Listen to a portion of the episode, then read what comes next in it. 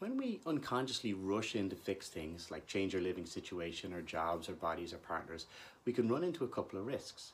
The first is we may not be addressing the key issue. Have we asked ourselves why we want to change or what the change will bring about enough times to get to the root need of what we're trying to satisfy? We all like solutions and working on them can feel like we're making real progress.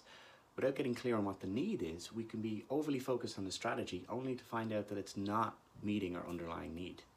Our salary is a great example here. At first we're earning enough to survive, to satisfy our need for security.